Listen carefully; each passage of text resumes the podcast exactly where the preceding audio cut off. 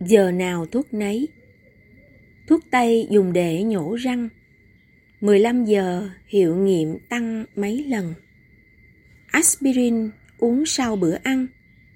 Buổi chiều hãy uống nhớ đừng bẻ ra. Thuốc chữa dạ dày cũng là uống tối axit trung hòa ban đêm. Thuốc uống để trị khớp viêm. Đầu sáng thì uống, trong đêm để phòng âu chiều uống sáng nhớ không? Ăn rồi hãy uống để lòng bình yên.